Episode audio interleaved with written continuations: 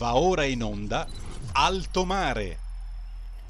La linea passa subito a Sara Garino, io ricordo soltanto i numeri per andare in diretta con lei e con il suo gradito ospite, 02 66 20 35 29 il nostro numero di telefono oppure via Whatsapp al 346 642 7756. Bentrovata Sara. Grazie, grazie mille al nostro Giulio Cesare, saldamente al timone della regia. Bentrovati a voi tutti per una nuova puntata di Alto Mare su Radio Libertà. I numeri ve li ha già ricordati Giulio, io vi ricordo però come potete seguirci sulla web tv www.radiolibertà.net in DAB, scaricando l'apposita applicazione per cellulare e tablet sui canali social di Radio Libertà, quindi YouTube e Facebook, che però oggi mi ha avvisato Giulio sta dando qualche problemino che sistemeremo naturalmente in breve tempo e infine sul canale 252 del digitale terrestre. Insomma, tecnologia, croce e delizia, i canali per seguirci però ci sono e sono plurimi. E ora benvenuto al nostro ospite di oggi, è un vero piacere e un onore riavere nuovamente con noi ad Alto Mare su Radio Libertà Marco Granelli, presidente nazionale di Confartigianato. Ben trovato presidente. Grazie, grazie a voi, buongiorno a tutti, grazie per l'invito. Ma grazie a lei per essere tornato qui da noi. Presidente, allora sono giorni cruciali, giorni cogenti in tutti i sensi e la cosa che ci è venuta in mente nel proporle questa puntata è quel noto adagio latino, dum Rome consulitur saguntum expugnatur, mentre a, Roma si discute, la città di Sagunto viene conquistata dai nemici. In questo caso si discute certamente a Roma per più questioni, ma si discute anche a Bruxelles su questo ormai stranoto tetto al prezzo del gas russo. Intanto però, Presidente, cittadini e imprese sono già qui e ora in difficoltà, molte imprese eh, risultano a rischio chiusura, alcune hanno già dovuto chiudere, insomma ci tracci lei un quadro, una fotografia di quella che è la situazione presente. Sì, guardi, è una situazione che rispetto anche l'ultima volta in cui ci siamo sentiti non è certamente migliorata, anzi, quindi il dato che credo avessimo presentato già allora è un dato che spaventa tanto perché parlando del mondo delle piccole imprese, quindi parliamo di aziende fino a 49 addetti secondo i canoni europei, a rischio eh, per affrontare questa difficoltà ci sono 881 mila imprese con 3 milioni e mezzo di addetti. E abbiamo diciamo, tantissimi ambiti in cui questo problema energetico sta impattando in un modo, direi per certi versi anche drammatico. Parliamo eh, diciamo, di settori che sono ad alta intensità energivora, quindi uh-huh. eh, della ceramica piuttosto che del vetro, della gomma, del cemento, della plastica, della metallurgia, della farmaceutica, della raffinazione, dei prodotti petroliferi. Questo per degli più significativi, ma impatta anche poi in servizi dove tanti nostri artigiani sono impegnati, per esempio pensiamo ai centri sportivi, pensiamo alle piscine, pensiamo a tutti coloro anche che oggi scontano un altro tema che non è gas, è il prodotto petrolifero legato al gasolio per esempio, quindi anche qui nell'ambito della mobilità, parlando dei nostri noleggiatori, eh, parlando anche del trasporto in generale, di chi fa logistica, e abbiamo una concentrazione, come potrei immaginare, che chiaramente è più pesante rispetto a questa, a questa situazione che si riverbera nelle regioni diciamo, più industrializzate, dove c'è una presenza maggiore di aziende, quindi di tanti nostri artigiani. Mi riferisco per esempio alla Lombardia, alla, che è la prima regione oggi eh, che ha dei numeri anche qui importanti con uh, tantissime aziende oggi che sono a rischio nell'affrontare queste difficoltà, la Lombardia in primis, e appena dopo il Veneto, l'Emilia Romagna e poi se scendiamo giù parliamo anche del Lazio e della Toscana. Quindi per dire che sta impattando in un modo direi veramente importante anche in funzione eh, di quello che ci aspetta, cioè quindi preoccupazione che si somma al fatto che ormai viene da qualche tempo, il Covid, la guerra, e oggi quando si immaginava anche di poter avere una ripartenza che tutto sommato i numeri del PIL davano eh, fino a giugno, comunque danno ancora oggi per diversi settori dei risultati positivi, dall'altra però mettono avanti questa situazione diciamo di grave preoccupazione che impatta in un modo direi soprattutto grave per quanto riguarda le aziende, ma conseguentemente anche le famiglie, perché eh, certo. dobbiamo tutti sapere che oggi l'artigiano e la nostra confederazione dopo le poste, dopo i carabinieri, quella più capillarmente diffusa in tutto lo stivale. Eh, per cui oggi la difficoltà che abbiamo, soprattutto in aziende che sono già a combattere con delle difficoltà di ordine infrastrutturale, pensiamo alle aree interne, quelle appenniniche, quelle rivierasche, quindi già hanno difficoltà perché manca il contesto e supporto per poter abbassare dei costi e per poter pensare di avere marginalità. Oggi si aggiunge anche questo costo energetico e qui la situazione diventa veramente angosciante per imprese e soprattutto anche di conseguenza per le famiglie, perché siamo un po' noi tutto casa e bottega, no? come ci si vuol dire. Certo. Per cui immediatamente si riverberano in situazioni che sono oggi eh, viste con situazioni di estrema difficoltà e soprattutto per una temporalità che non riusciamo ad immaginare e prevedere. Assolutamente. Ecco, Presidente, lei è stato sin da subito chiarissimo come consueto, però calandoci, come dire, nella carne viva dei cittadini e delle imprese. Come può oggi, 6 ottobre, far fronte agli orizzonti foschi e freddi che si preannunciano purtroppo un piccolo imprenditore, un artigiano, la cui attività, come diceva lei poc'anzi, sia fondamentalmente energivora. Facciamo un esempio, un pizzaiolo che non abbia un forno a legna ma utilizzi invece un forno elettrico, in che situazione si trova, come fa ad andare avanti. Certamente la soluzione non può essere quella di aumentare il costo delle pizze. No, eh, quello no, certamente, anche se devo dire che tanti nostri artigiani sono costretti, eh, lo fanno proprio come ultima diciamo, soluzione, quella di aumentare anche i prezzi dei propri prodotti, dei propri servizi, perché chiaramente oggi la marginalità non c'è, per cui hanno fatto un periodo dove fino a che hanno potuto non hanno toccato i listini, però oggi si trovano a fare questo. Ecco, quello che oggi è da mettere in campo, e noi l'abbiamo ribadito in tutti questi ultimi tempi, sono gli aiuti immediati, quelli che hanno consentito nel decreto aiuti bis e nel decreto aiuti ter di dare contributi alle famiglie, di eh, avere il credito di imposta per le aziende, eh, sull'azzeramento degli oneri di sistema, cioè questo è un tema oggi che deve essere visto come un tema immediato, cioè il fatto di avere questa pressione fiscale eccessiva che impatta sulle bollette in una misura per poco più della metà, quindi per il 51%, è una cosa che va resa strutturale. Cioè oggi se vogliamo dire dobbiamo fare un qualcosa che dica, ad esempio che ha fatto lei al pizzaiolo, guarda che dobbiamo fare un qualcosa che agisca subito nelle tasche e nelle attività immediatamente, perché poi altri ragionamenti ci stiamo tutti a farli e siamo consci di aver perso troppo tempo, credo non per colpa nostra, ma per chi anche avrebbe dovuto accelerare un po', credo, queste fasi di alternativa all'energia, fra virgolette, tradizionale, cui ci rivolgiamo e ci siamo sempre rivolti. Per cui oggi questo diventa un obiettivo da fare subito. Quindi oggi viviamo in questa situazione, direi, di stand-by con il uh-huh. fatto che il nuovo governo non sia ancora insediato, però abbiamo ribadito, l'abbiamo fatto anche nel documento che abbiamo inoltrato diciamo, al mondo della politica durante la campagna elettorale, che proprio verteva sulla necessità, sull'impellenza di dover fare in modo assolutamente veloce questa cosa, cioè una cosa che fosse di impatto.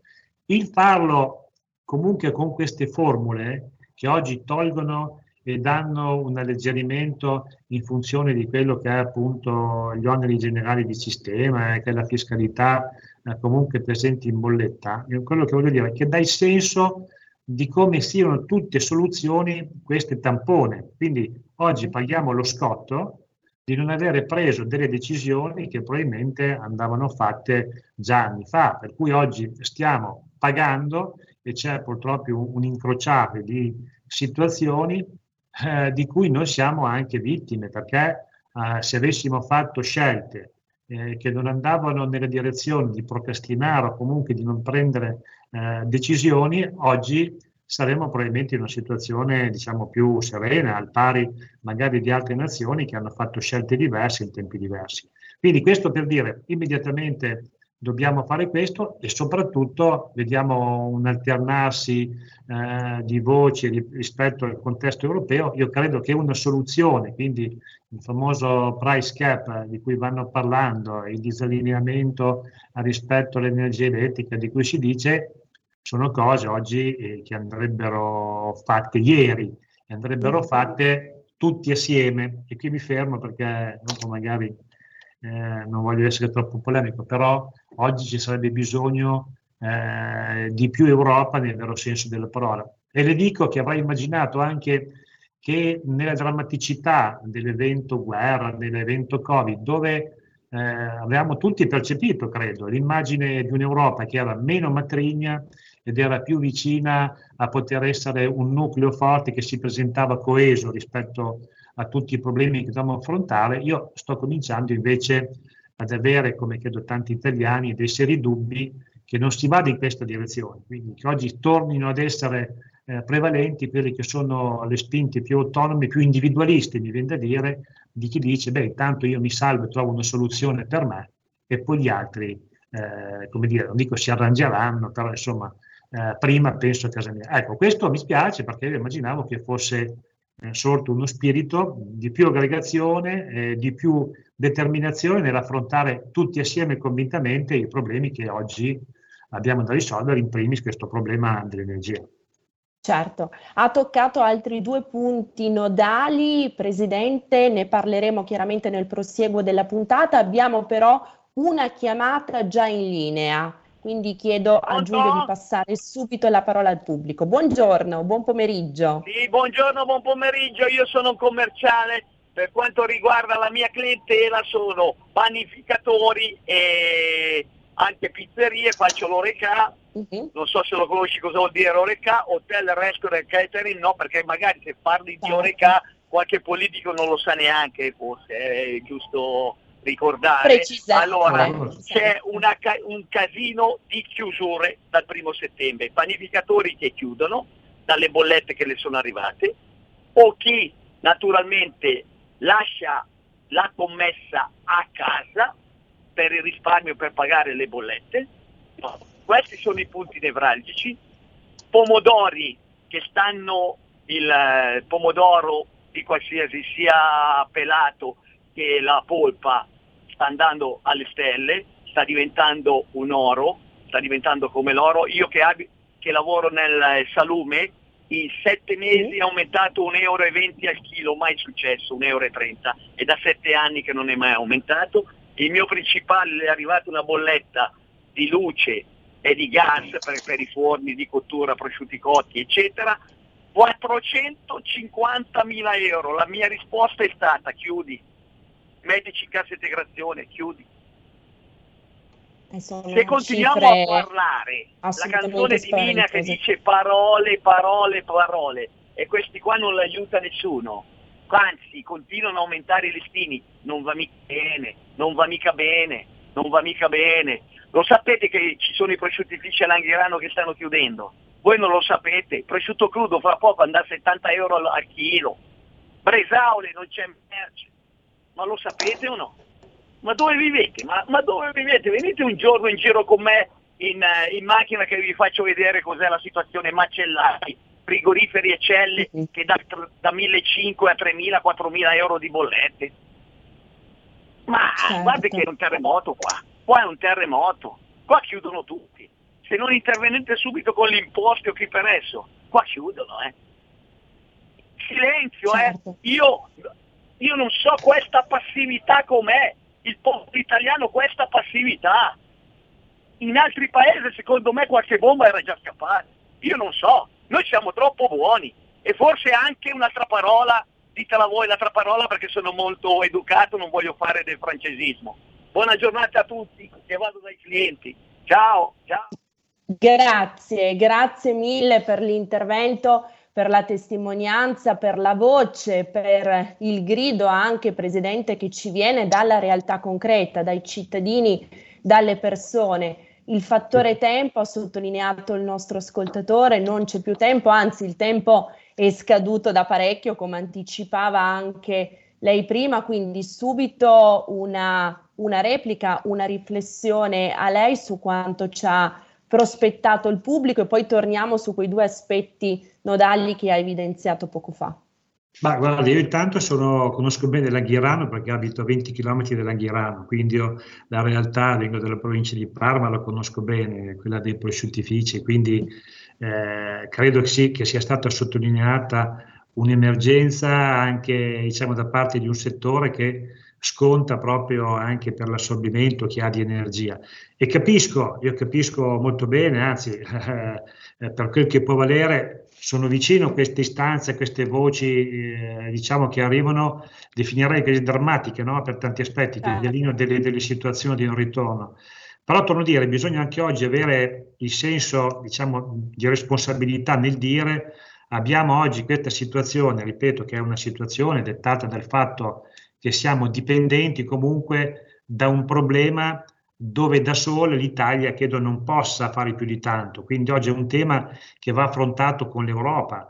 Poi la nostra battaglia, quindi quella che abbiamo fatto anche come associazione, ma al pari anche di altre associazioni, è quella di fare venire sempre, eh, di fare pervenire sempre a chi eh, ci governa, a chi deve prendere decisioni, eh, proprio questa, questa, situazione, come elencavo prima, in quei settori a rischio chiusura ed è stato fatto eh, in piccola parte, magari attraverso il decreto appunto che citavamo prima, il decreto, il decreto aiuti bis e ter, con altri provvedimenti che sono stati presi per cercare appunto di lenire, io uso questo termine, un po' queste sofferenze, ma è chiaro che oggi l'emergenza continua e va avanti e poi appunto con il fatto che oggi siamo arrivati ad ottobre non ci aspetta un periodo in cui potremmo dire possiamo e quindi oggi è una situazione che mi segnalano in tanti, per esempio dal punto di vista eh, produttivo, cioè io mi rendo conto che oggi eh, rispetto a quando ci siamo visti, quello che sta venendo,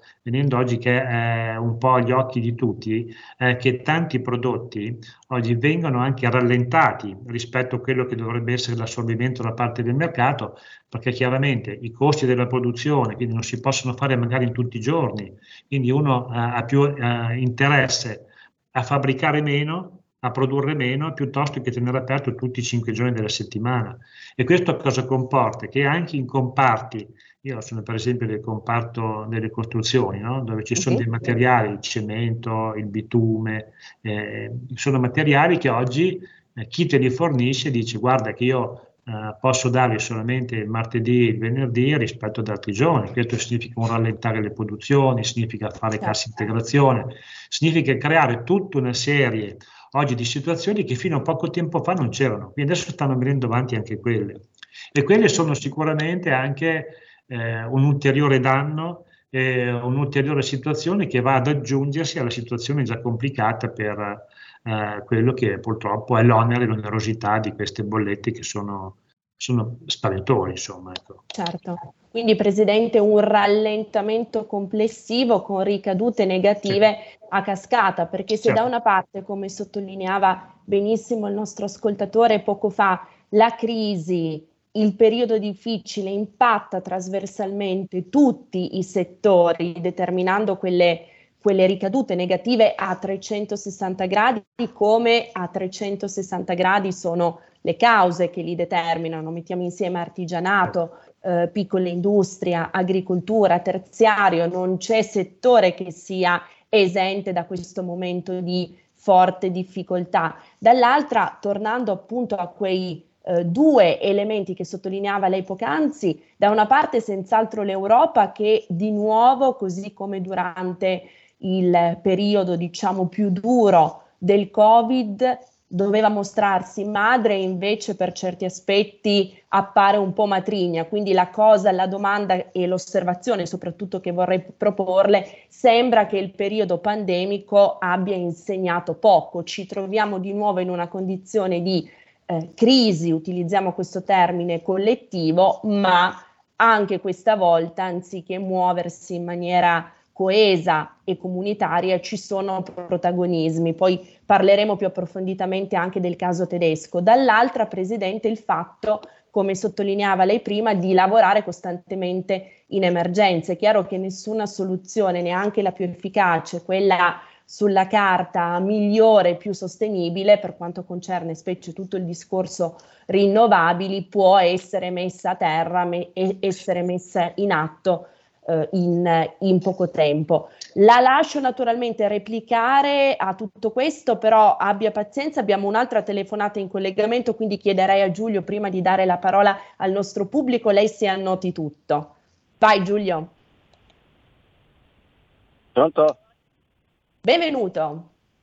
Eh, salve, buongiorno, sono Ferdinando, telefono dalla provincia di Verona.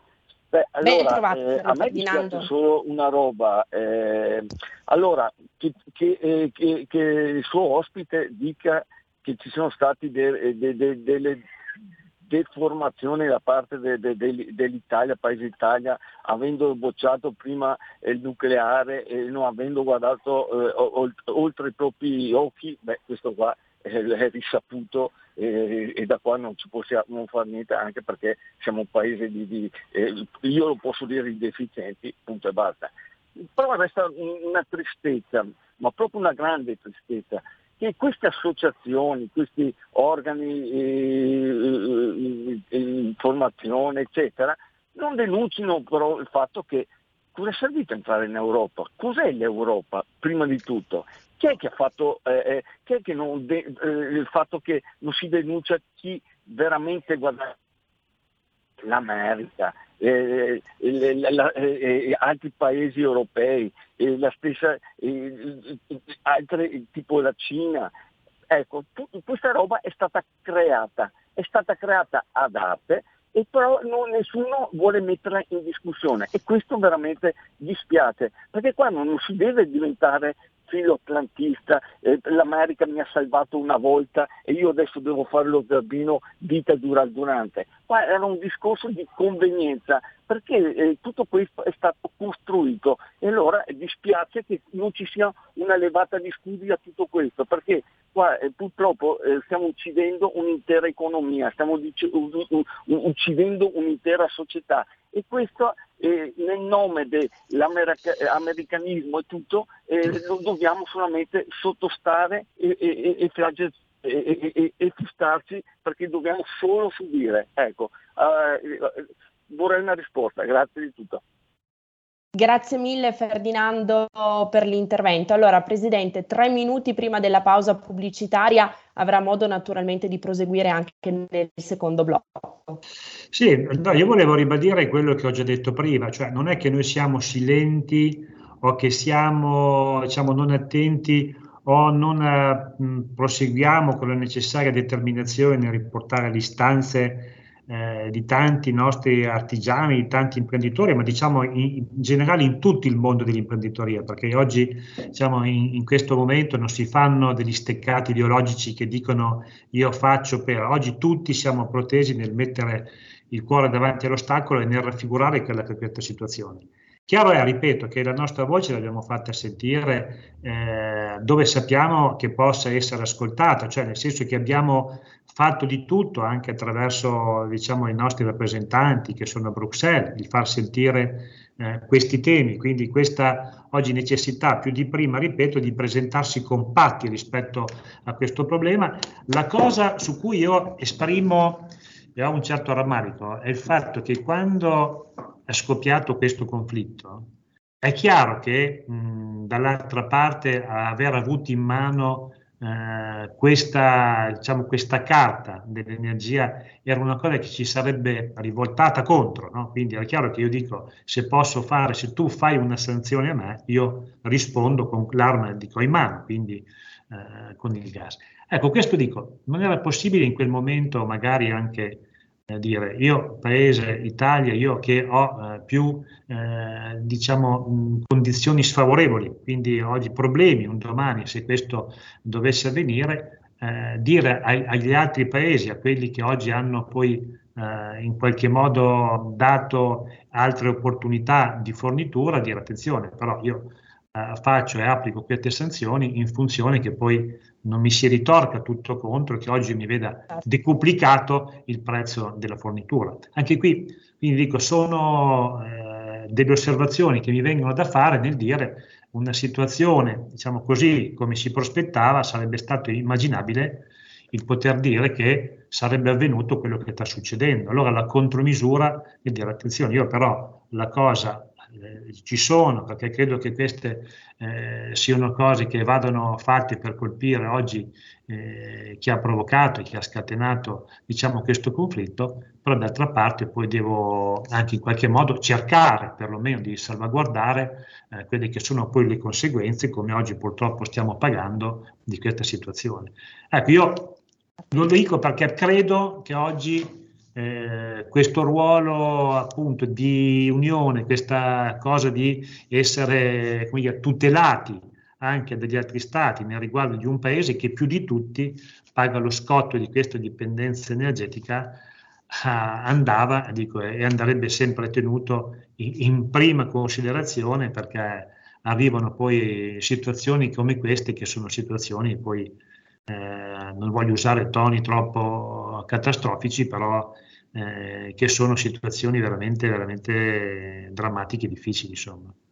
Assolutamente, anche perché come sottolineava, oltre allo scotto della forte totale dipendenza energetica da fonti eterodirette, nel caso specifico dell'Italia abbiamo senz'altro anche un peso più significativo dell'effetto rebound dovuto alle sanzioni, per cui da una parte le nostre imprese, i nostri artigiani si trovano in difficoltà, in forte difficoltà per il caro energia, d'altro canto le sanzioni hanno di fatto annichilito tutta una grossa fetta di mercato dove l'Italia esportava e dove i nostri prodotti erano riconosciuti come materiale, come prodotti di assoluta eccellenza.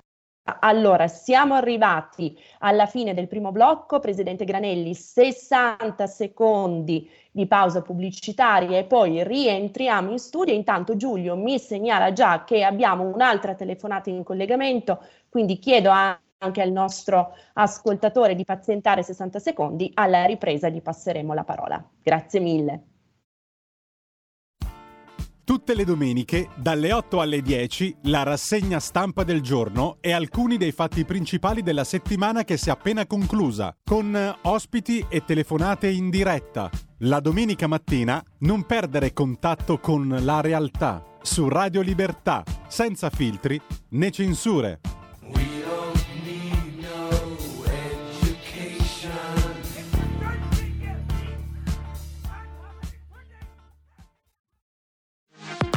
La tua radio è ascoltabile anche con la televisione in digitale. Sul telecomando della televisione digitale o del tuo ricevitore digitale puoi scegliere se vedere la TV o ascoltare la radio. Risintonizza i canali radio e troverai anche Radio Libertà, canale 252.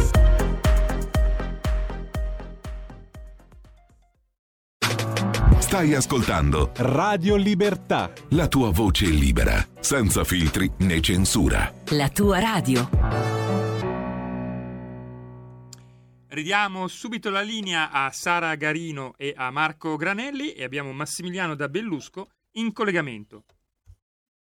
Grazie, grazie mille Giulio, ben trovato al nostro pubblico, ben trovato al presidente nazionale di Confartigianato Marco Granelli, ben trovato al nostro pubblico a cui diamo subito la parola. Pronto Sara, buongiorno. Allora, Benvenuto. Massimiliano, grazie.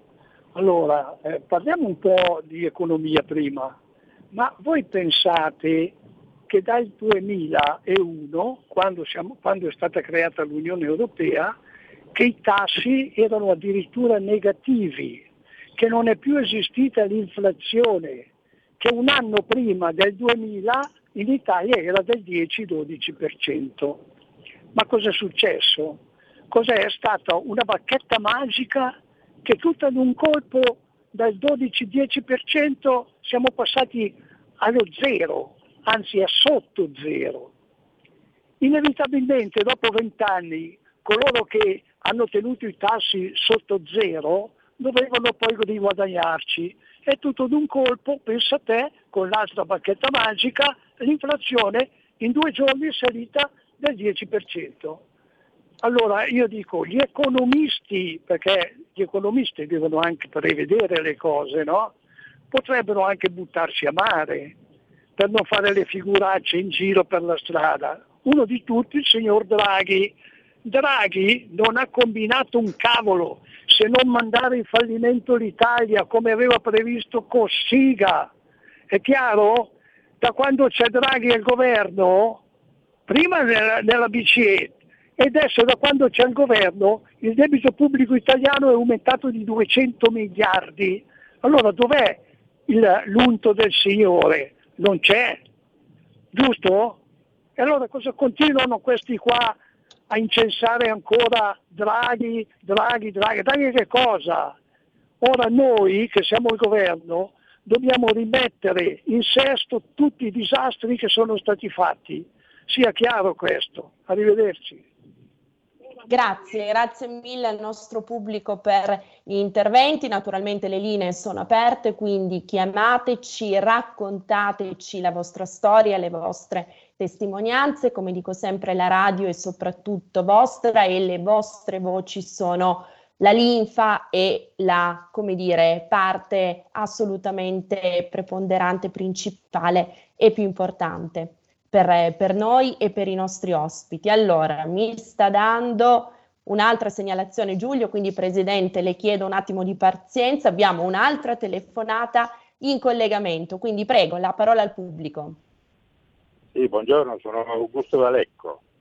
Buongiorno, ben trovato buongiorno. Augusto. Allora, io sono un piccolo commerciante, ho un bar, faccio anche tavola a casa, eccetera, che il mese prossimo chiuderà sicuramente fino ad aprile perché le bollette sono insostenibili.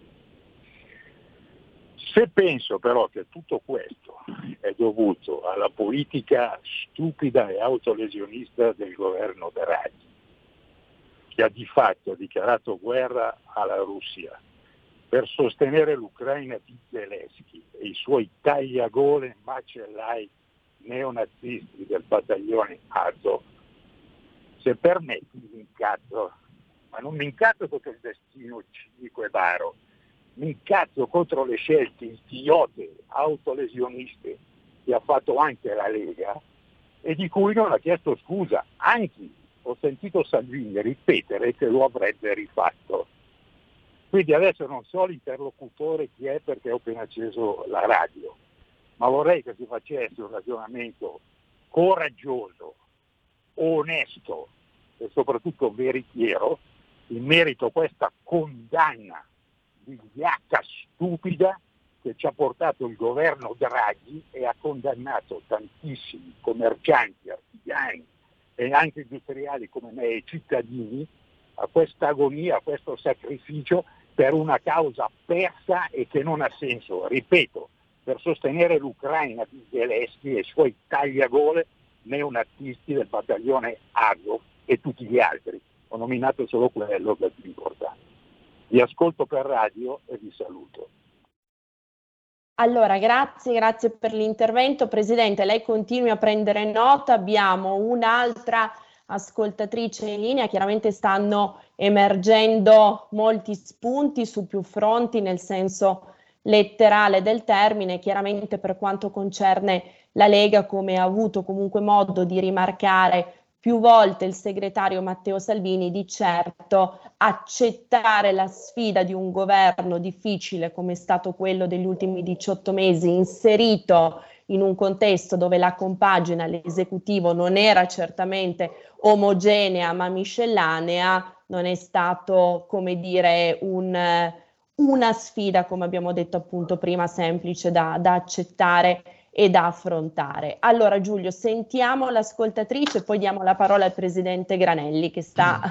accumulando chiaramente istanze a cui rispondere. Eh, buonasera, mi sente in linea? Sì, benvenuta. Allora, E buonasera, mi, mi, chiamo Angela e chiamo da un piccolo paesino del Molise. Eh, prima di tutto volevo comunque augurare a questo nuovo governo un grande in bocca al lupo perché ce n'è proprio bisogno, perché credo che non siamo mai stati eh, così messi male. Eh, inoltre volevo dire, è vero, i commercianti stanno chiudendo, ma io volevo anche eh, fare da parte delle famiglie. Io ho un ragazzo che sta all'università, io sono del Molise, che sta all'università a Modena, io ho l'affitto di questo ragazzo da pagare, le tasse universitarie, eh, tutte le spese e la cosa che adesso pesa molto, ma molto su, eh, su di me e fare la spesa nei supermercati. Mio figlio dice che è diventata una cosa impossibile, mentre lui prima spendeva, non è vero che noi vediamo la tv che dice è aumentato il 15%, il 20%, no, non è così, i prezzi sono triplicati. Io stamattina sono stata al supermercato, un chilo di pomodori, qui nel Molise che in genere non, aument- non, non era mai più di 2 euro, ne costa 4,50 oppure il pane, per mio figlio a Modena un chilo di pane lo paga 6,50 euro. Cioè noi siamo eh, veramente distrutti e adesso che ci arriveranno le bollette oppure quest'inverno, io non oso immaginare cosa possa arrivare. Come facciamo noi con gli stipendi che sono così bassi a sopravvivere? Questo mi chiedo. Certo. Io vi ringrazio certo. e vi auguro un altro, ripeto, un in bocca al lupo. Grazie, grazie davvero, ma siamo noi che ringraziamo lei per la testimonianza, per questa voce, per questa verità, eh, Presidente Granelli, che ci viene dal nostro pubblico, la verità di questa mamma con eh, il figlio a studiare fuori sede, la difficoltà nel fare la spesa e nell'affrontare questi aumenti esponenziali dei prezzi, ma anche la testimonianza forte, coraggiosa, ma al tempo stesso drammatica di Augusto Poc'anzi che ci ha detto io dovrò chiudere il mio bar, la mia attività, la mia vita alla fin fine, o comunque una parte significativa della mia vita fino ad aprile perché non ce la faccio. E come dire, ad abbracciare tutto questo, Presidente, la sensazione che davvero purtroppo ormai l'economia sia diretta, sia guidata dagli algoritmi, mi lasci dire così, della finanza e che abbia purtroppo perso di vista la concretezza, la veridicità, la materialità delle cose vere, appunto, la piccola media azienda, la bottega artigiana, i nostri valori? Ma guardi, io adesso non voglio entrare nell'agone politico delle considerazioni che venivano fatte dagli ascoltatori.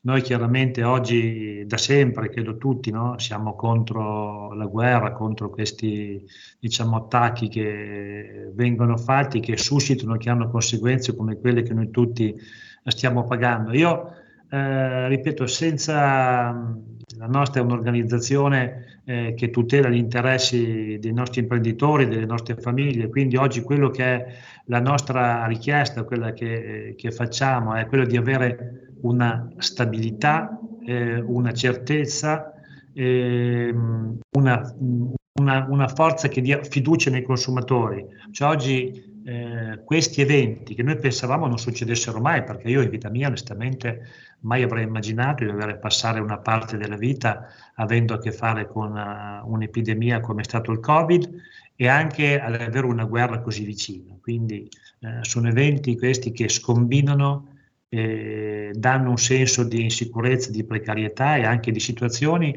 che poi anche sentendo la telefonata di prima eh, si sono spesi dei miliardi in più. Adesso la quantificazione esatta eh, rispetto al quadro complessivo eh, non, non, voglio farla, dico che sono state comunque risorse che sono state messe a disposizione proprio per cercare di tenere accese le comunità, le aziende, le famiglie, quindi queste sono state a fronte diciamo, di situazioni che sarebbero state, credo, ancora più catastrofiche. E oggi quello che noi vogliamo più di tutti come associazione, io dico che in questo momento dobbiamo essere un'associazione di prossimità, quindi un'associazione che si fa carico oggi eh, di ascolto e di bisogno alle aziende. E quindi noi cosa abbiamo fatto anche come organizzazione per i nostri imprenditori, per i nostri artigiani? Noi abbiamo un sistema di bilateralità. Che cosa vuol dire? Vuol dire che oggi eh, sono ammortizzatori sociali di fatto, quindi parliamo per rendere il concetto ancora più chiaro di cassa integrazione, senza soldi pubblici, ma con soldi nostri, quindi che versiamo noi, oggi diamo un sostegno ai piccoli imprenditori diamo un sostegno perché in questo periodo possono avere qualcosa su cui poter contare di fisso, quindi che gli consenta oggi di far fronte a necessità che derivano da questi sconvolgimenti. L'abbiamo fatto anche con i consorzi dell'energia, abbiamo, dei consorzi, abbiamo dei consorzi per l'energia, dove abbiamo calmierato e abbiamo tenuto fermi i prezzi adesso fino alla fine dell'anno termico, perché sa che oggi l'anno diciamo, eh, termico non coincide con l'anno eh, solare, però dico, in questo tempo siamo riusciti ad avere delle condizioni che non hanno dato diciamo, l'aggravio ai nostri imprenditori di vedere degli sbalzi clamorosi nel costo dell'energia. Adesso è chiaro che in questi mesi in cui ci sarà da rifare il contratto non sarà più possibile ripetere le condizioni di prima, però sono sicuro che con la forza diciamo, complessiva, quindi con la massa anche che esprimiamo, eh, potremo anche dare ancora tutto quello che potrà essere fatto in diminuzione rispetto ai costi che ci saranno. E poi soprattutto, non è stato menzionato, ma il tema su cui noi oggi chiediamo all'Europa più di tutto, noi è quello di avere una politica di credito che si faccia interprete di soluzioni che debbano essere messe in campo e che riguardano una moratoria, quindi un allungamento di quelli che sono oggi i tempi di rientro del debito che tanti hanno fatto per avere liquidità, per avere fatto un mutuo, un prestito per superare questa situazione. Quindi oggi noi Vorremmo che oggi ci fosse ancora qui data questa opportunità, perché altrimenti cosa succede? Che chi oggi non è in grado di fare questi rientri, quindi anche la banca non riesce per queste regole che deve comunque rispettare a fare accordi con noi, il soggetto che è in condizioni di difficoltà, poi per 24 mesi viene monitorato, no? diventa il cosiddetto forborn, eh, poi in caso di default praticamente non ha più accesso diciamo, al credito. Quindi oggi quello che chiediamo all'Europa è quello di dare delle opportunità quindi delle deroghe per consentire un allungamento di quelli che sono oggi i, i costi che derivano da aver contratto un mutuo, da aver avuto un prestito, perché poi anche l'innalzamento dei tassi, come è stato citato prima, ha anche aggravato questo tipo di situazione. In più sempre tramite, credo, un elemento, uno strumento che noi riteniamo decisivo per noi piccoli, attraverso il nostro consorzio FIDI, che è quello che dà la garanzia per i prestiti che noi andiamo a chiedere, oggi deve diventare e deve poter utilizzare lo strumento pubblico, quindi il fondo di garanzia per le piccole imprese, anche il fondo che la SACE, oggi i fondi che mettere a disposizione perché vengano implementate, vengano irrobustite le garanzie che i nostri artigiani, i nostri imprenditori devono dare nei confronti del sistema bancario. Ecco, io credo che questi siano due elementi oggi che siano importantissimi e su cui noi non manchiamo quotidianamente oggi di porre attenzione, di sollevare istanze eh, nei luoghi preposti a poterlo fare, perché questo sarebbe una soluzione oggi che ci consentirebbe di poter sopportare meglio, comunque di avere delle possibilità, delle opportunità che con il quadro attuale sarebbero eh, delle formule che per noi sarebbero vitali. Ecco, quindi diciamo, quello che oggi eh, possiamo fare come associazione è quello di farci sempre più interpreti oggi di queste necessità concrete, perché abbiamo certo. parlato di ammortizzatori sociali, abbiamo parlato di credito, abbiamo parlato diciamo, di cose che oggi sono cose che possiamo fare e credo che l'Europa debba fare quanto prima perché c'è questa oggi impellente necessità che darebbe insomma la possibilità e l'opportunità eh, di avere un aiuto non indifferente. Ecco. Assolutamente, Presidente, chiarissimo come di consueto. Un'altra chiamata in linea. Sì, buongiorno, sono Abdelaziz da Milano. Eh, Benvenuto. Grazie. Senta, beh, ma Confartigianato deve giustamente rimanere laica rispetto alle vicissitudini politiche e indubbiamente rispetto anche ai meccanismi istituzionali. È evidente che è fatta di persone, è fatta di dirigenti, quindi è ben chiaro che il progetto comunitario abbia dimostrato la sua fallimentarietà sia con la pandemia sia con la guerra e adesso con l'affrontare questo sistema. È una di interessi finanziari, la cosa importante è potenziare la rappresentanza dove serve eh, però penso che questo si stia già facendo. Il problema grosso è che noi come Paese siamo ancora eh, ancorati ad una mentalità eh, che ci fa dipendere da altri per forza. Purtroppo eh, io, guardi, eh, ho, ho, letto poco della letteratura italiana, ma so per certo che in assenza di confini, c'era un vostro scrittore che diceva che in assenza di confini l'unica cosa che governa è il denaro e l'altra è la malattia, ma non governa più né il diritto né gli uomini. Quindi abbiamo un problema di meccanismi comunitari che secondo me deve essere superato, ma nell'ambito dei quali io ritengo che la rappresentanza di Confartigianato sia più che efficace e faccia esattamente tutto quello che può e ancora di più. Grazie mille e complimenti al suo ospite. Grazie, grazie mille. Abdelaziz, eh, avrei letto fra poco anche il messaggio che ci ha mandato via WhatsApp. L'Europa e la negazione dell'impresa diffusa, quell'impresa ottimamente rappresentata da Confartigianato, quindi un doppio intervento sia WhatsApp sia telefonico. Grazie, grazie davvero al nostro pubblico che partecipa numeroso. Abbiamo anche altri messaggi Ferdinando da Verona, di nuovo il nostro ascoltatore che ci ha chiamato poc'anzi, proprio perché abbiamo la dipendenza energetica si doveva agire in maniera diametralmente opposta, salvaguardando i nostri interessi e non quelli di altri. Ancora abbiamo Ambrogio, tutto vero per quanto riguarda le scelte di Salvini, ma voglio ricordare che la signora Meloni non solo era anche lei d'accordo sulle sanzioni e sull'aiuto, anche con l'invio di armi a Zelensky, ma ancora ieri ha ribadito che per il futuro lei sosterrà energicamente l'Ucraina. Ci saranno rivolte sociali e questo per essere in ginocchio davanti al volere americano e al burattino ucraino. Allora, Presidente Granelli, ci sono, come abbiamo già sottolineato prima, molteplici aspetti, molteplici fronti che necessariamente vanno a, a coalescere, se vogliamo dire così, quando si tratta di eh, interpretare e soprattutto di governare situazioni così complesse come quelle a cui stiamo assistendo. Se però vogliamo trovare l'elemento di sintesi rispetto a tutti questi interventi che si sono susseguiti, abbiamo ancora dieci minuti, quindi naturalmente Giulio tiene le linee aperte, l'elemento centrale davvero è quello della ricerca di una risposta comune, comunitaria e che soprattutto si faccia interprete dei bisogni reali delle, delle persone e dei cittadini, che sono quelli che abbiamo sentito esprimere dal nostro pubblico nel corso di questa chiacchierata. Sì, io guardi, credo, non è che voglio essere autoreferenziale, però credo che della drammaticità di questi momenti si è scoperto un elemento che credo sia fondamentale, cioè la capacità di resilienza e di resistenza mm. che hanno le imprese d'Italia, che hanno i nostri imprenditori.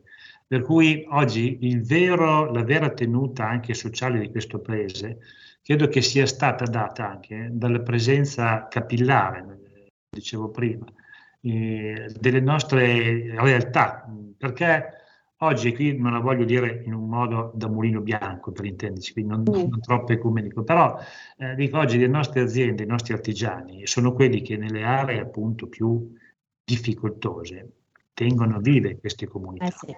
E oggi noi abbiamo bisogno solamente di una cosa che chiediamo peraltro da, da diversi anni.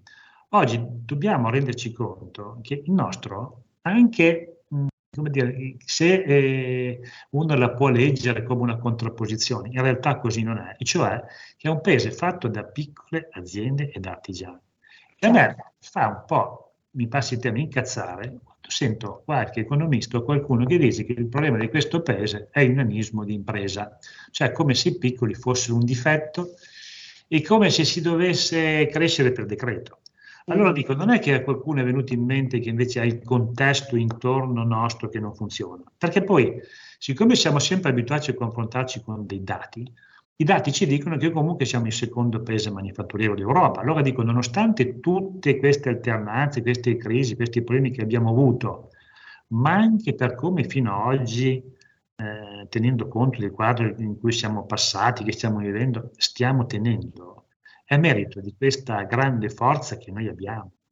E quindi io l'auspicio che mi faccio, e credo che non vada inascoltato, ma eh, sono sicuro eh, e sono ottimista per fiducia, per cui lo voglio anche un po' imporre, io credo esatto. che ci sia oggi da, da, fare questa riflessione e dire, ma noi che rappresentiamo appunto i corpi intermedi, è già stato detto questo perché l'ho letto anche nei, nei giorni scorsi queste dichiarazioni e devo dire che eh, mi ha fatto piacere il fatto che sia stato sottolineata, siamo quelli che oggi tengono, fanno e vanno al di là di quello che è il profitto. Cioè, non è che siamo diciamo, no, dei, dei, dei, santi votati al martirio, però oggi i nostri imprenditori, lo si vede, sono quelli che ci lasciano la vita eh, pur di tenere aperta la loro attività. Eh. Cioè, non dimentichiamo che oggi quando andiamo ad analizzare quello che sta succedendo, i nostri hanno un fattore reputazionale, hanno dignità, hanno un attaccamento, hanno un apprezzamento rispetto al lavoro che oggi credo che sia un valore inestimabile. E quindi io vorrei che queste cose, queste considerazioni